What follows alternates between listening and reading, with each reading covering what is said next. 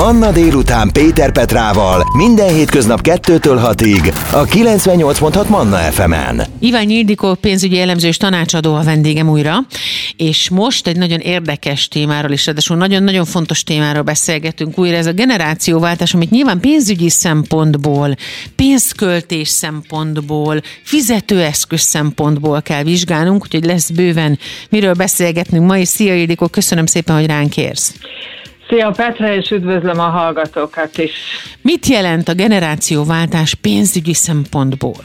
Hát először beszéljünk egy picit arról, hogy tulajdonképpen miért is fontos ez a téma, hogy generációváltás. Ugye az a generáció, aki a rendszerváltást követően elkezdett vállalkozni, az most ugye abba a helyzetbe kerül, hogy valakinek át szeretné adni, vagy át kell adni a staféta botot, hiszen eltelt azóta azért egy pár évtized, és ugye meg kell időnként újulni, illetve hát aki már ugye végig dolgozta ezt a jó pár évtizedet, az már azon gondolkodik, hogy egy picit jó lenne kevesebbet dolgozni, illetve ugye kivonulni az üzleti életből.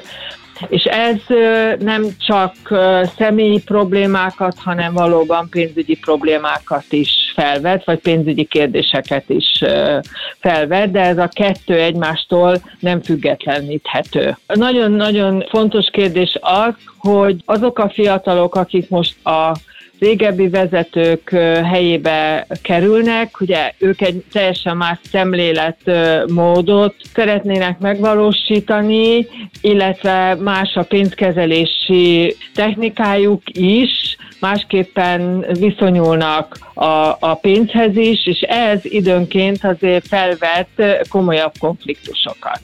Ezek a komolyabb konfliktusok, ezek olyan érdekes, hogy hogyan alakulnak, mert valóban ez egy, ez egy olyan régóta létező dolog, hiszen ha visszagondolunk, kinek mi az érték, annak idején mondjuk két generációval korábban, hogyha valakinek nagy földje volt, és voltak jószágai, és lovai, és gazdasága, az volt a legnagyobb kincs. Ma már, hogyha valaki egy ilyet örököl, általában megválik tőle. Tehát nagyon érdekes dolog azt is figyelni, hogy mi az érték, vagy mi számít értéknek, igaz? Igen, ez egy, ez egy fontos kérdés, mert az érték az lehet, hogy annak, aki elkezdte a vállalkozást, és ma is még vezeti, az úgy, ahogy az a vállalkozás van, az egy olyan értéket képvisel, amit esetleg egy fiatal már nem is lát benne, hogy abba az az érték. Igen, igen.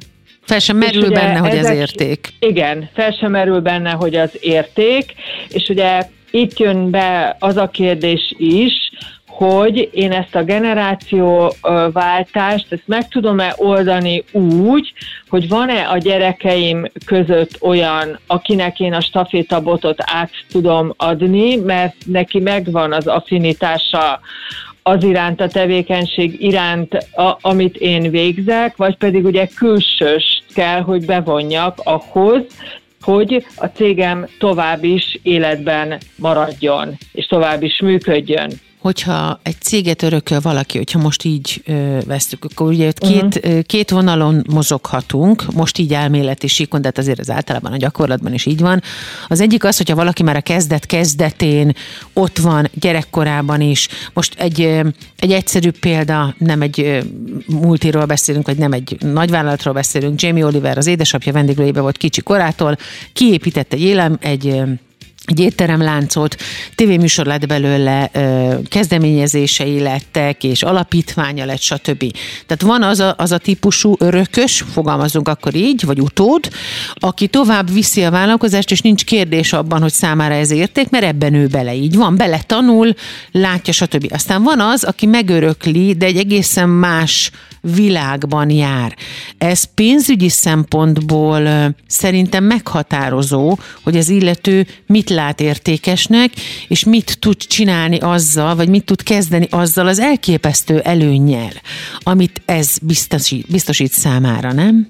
Igen, de ahogy te is mondtad, ehhez egészen fiatal kortól kezdve meg kell, hogy legyen az az érdeklődés, az iránt, a tevékenység iránt, amiből tulajdonképpen a szüleim ugye engem is eltartanak, és annak ugye a hasznait én is élvezem. De ha nincs meg ez az érdeklődés, akkor ugye családon belül is ez konfliktus forrás lehet, illetve a pénznek az elosztása, hogyha valaki külsős kerül oda, hogy akkor abból hogy fog a család a későbbiekben majd ö, valami hasznot húzni, vagy ö, pedig abból valami részesedést kapni, az ugye egy má- másik ö, ö, lépés már, ami egy sokkal, de sokkal nehezebb lépés megtenni, és sokkal több problémát is vet fel. Mik azok a problémák, amik felvetődnek ilyenkor, erről beszélünk majd a folytatásban. A vendégem pedig Iványi Ildikó pénzügyi elemző és tanácsadó, és a generációváltásról beszélgetünk, a megöröklött vagy megörökölhető javakról, vagyis a generációváltás pénzügyi szempontból hamarosan folytatjuk. Manna délután. Péter Petrával. A Manna FM-en. Vendégem Iványi Ildikó pénzügyi elemző és tanácsadó, akivel szintén gyakran találkozhatunk itt a műsorban, nem véletlenül, hiszen nagyon sok mindent megtanulhatunk a pénzügyi világról Ildikótól. Most a generációváltásról van szó. Milyen problémákat vet fel az, ugye ott tettük le a fonalat, hogy igen komoly problémákat vethet fel ez, ugye, hogyha arról beszélünk, hogy ki mit örököl, vagy örökölhet meg. Igen, hát a családon belül viszik tovább a vállalkozást, akkor egyszerű a helyzet, hiszen ugye maga a cégnek a bevétele, a cég működése, a cégben megteremtett know-how, az családon belül marad. Itt kisebb szerződéseket kell, vagy kisebb dolgokat kell ugye papírra vetni, hogy a régi tulajdonos, illetve az új ügyvezetés között hogyan és milyen módon oszlik meg a, a nettó bevételnek, vagy az osztaléknak a, az elosztása. Uh-huh. A nehezebb helyzet az, amikor ugye nem családon belül öröklődik az a cég, hanem mondjuk megmarad a, a régi tulajdonos tulajdonosnak, de az ügyvezetés az ugye egy külsős kezébe fog kerülni. És hogy akkor az a külsős az csak munkabérért dolgozik, vagy pedig őnek is lesz részesedése a cégbe, tehát fog osztalékot kapni, vagy pedig valamilyen más jutalmazási formában fog részesülni, milyen beleszólással lesz, meddig vannak az ő határai, korlátai, hol kap ő szabad kezet, ezeket mind-mind-mind tisztázni kell, mert egyébként ugye, hogyha ezek nincsenek a legkisebb részletekig is tisztázva, akkor a későbbiekben ezek komoly konfliktushoz vezethetnek. És nem biztos, hogy ez a konfliktus forrás a régi vezetés részéről fog jelentkezni, hanem pontosan az örökösök részéről fog jelentkezni majd a későbbiekben.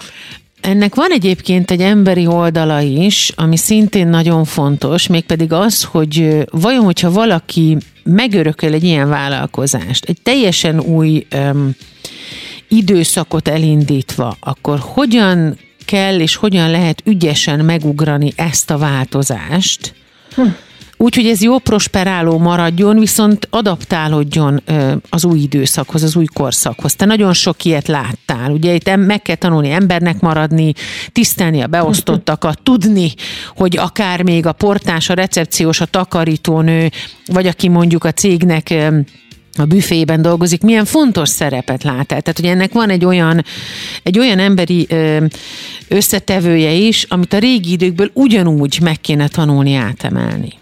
Igen, ez ugye ez a humán oldala a generációváltásnak, amikor a régebbi vezető, vagy aki már ugye hosszú-hosszú ideje vezeti ezt a, ezt a céget, az fogadja el, hallgassa meg azt, akit ő kiszemelt a, a cégnek az új vezetésére. És ne, ne legyen az, hogy de igen, én ezt így szeretném, tehát ne ragaszkodjon a múltjához, mert azóta is változott a világ, és lehet, hogy ez az új vezető, vagy az az új vezetés, az olyan technológiai és egyéb megoldásokat tud a cégbe hozni, amelyek még jobban fogják tudni működtetni a céget.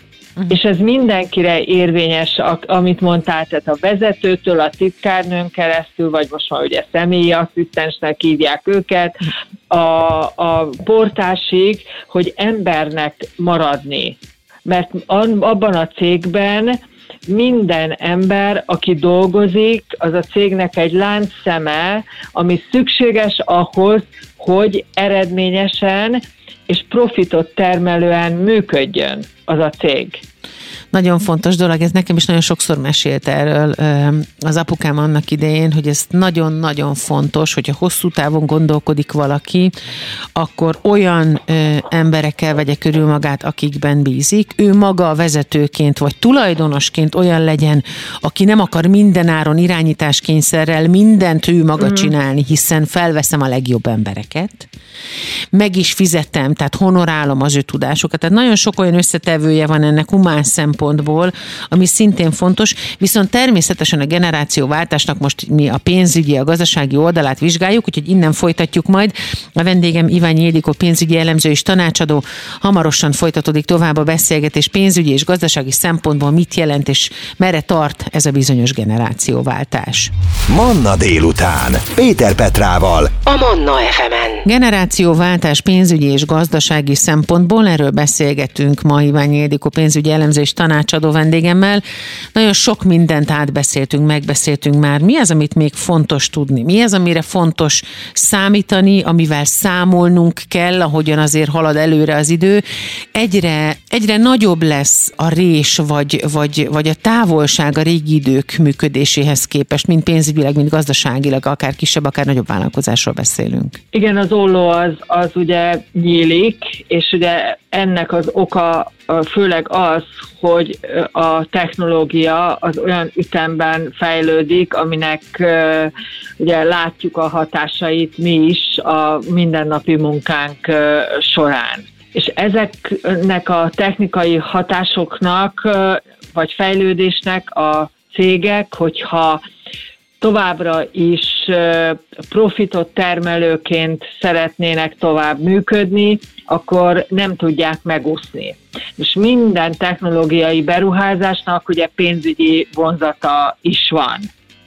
Amire lehet, hogy a régebbi vezetés az úgy gondolja, hogy még nincs itt az idő, hogy ezt bevezessék.